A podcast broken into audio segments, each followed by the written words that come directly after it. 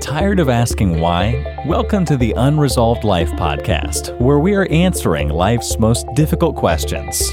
Now, here's your host, Teresa Blaze. Hi, I'm Teresa Blaze, and this is the Unresolved Life Podcast. Today, we are talking about, what does deception look like? I'm working with someone, and I don't want to get into too many details, but, helping them find some freedom, that kind of thing. And there's something that just really, really struck me. When you are deceived, you don't know you're being deceived. Sometimes the very thing that you think looks real good, looks really good, comes wrapped in beautiful packaging, contains razor blades. It is the most dangerous thing for you spiritually. For example, we believe, we need to be loving and inclusive. Right?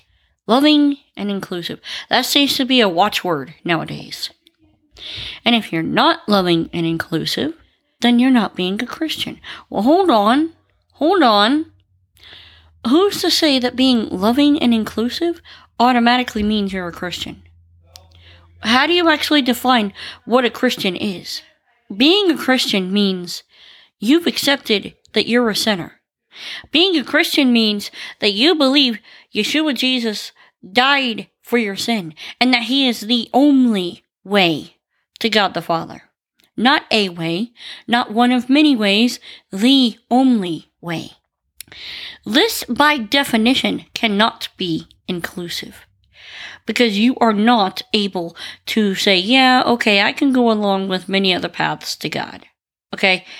Yes, he's loving. He is the very definition of love. But he is not, by definition, as we would see it today, inclusive. He will accept anyone and everyone. In fact, the Bible says that he says he is the door, and that if you want to come in, you got to come through him. And he says that the door is open to everybody. You, me, even the most dirty criminal could come to him. Or the most rich, influential individual in the world could come to him. The door is open to anybody who wants it. But it has specific requirements. The Bible is very clear. He says he is the way, the truth, the life. No one comes to the Father but through him. What does the enemy do? He doesn't want you to believe this. Don't bother with that Jesus stuff. Just be loving. Just be inclusive. There's many paths to God. And I'll just show you. I'll even bathe it in beautiful light so you think it's Jesus talking to you maybe. Or maybe it's an ascended master talking. Or maybe it's some alien. Or maybe, just maybe, it's Buddha or Confucius. Maybe it's Allah that's talking to you.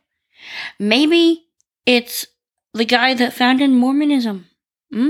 All of these things are wrapped in beautiful packaging, but have razor blades beneath them. The Bible is exceptionally clear. You cannot serve two masters. Yes, in that case, it's talking about money. You cannot serve money and God. But I believe that the principle is also the same here. You cannot serve Yeshua and. There is no and when it comes to him. You're either all in or you're all out. Just something to think about. You don't know that you're being deceived when you are deceived. The best way to handle that is to confess and repent and come to Jesus. Come to Yeshua openly. Admit your sin. Admit that you were deceived and ask him for forgiveness. He will. Because that's what he promises. I'm Teresa Blaze. This is the Unresolved Life Podcast.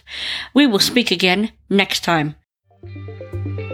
You've been listening to the Unresolved Life Podcast. To catch all our past shows, go to unresolved.life. That's unresolved.life.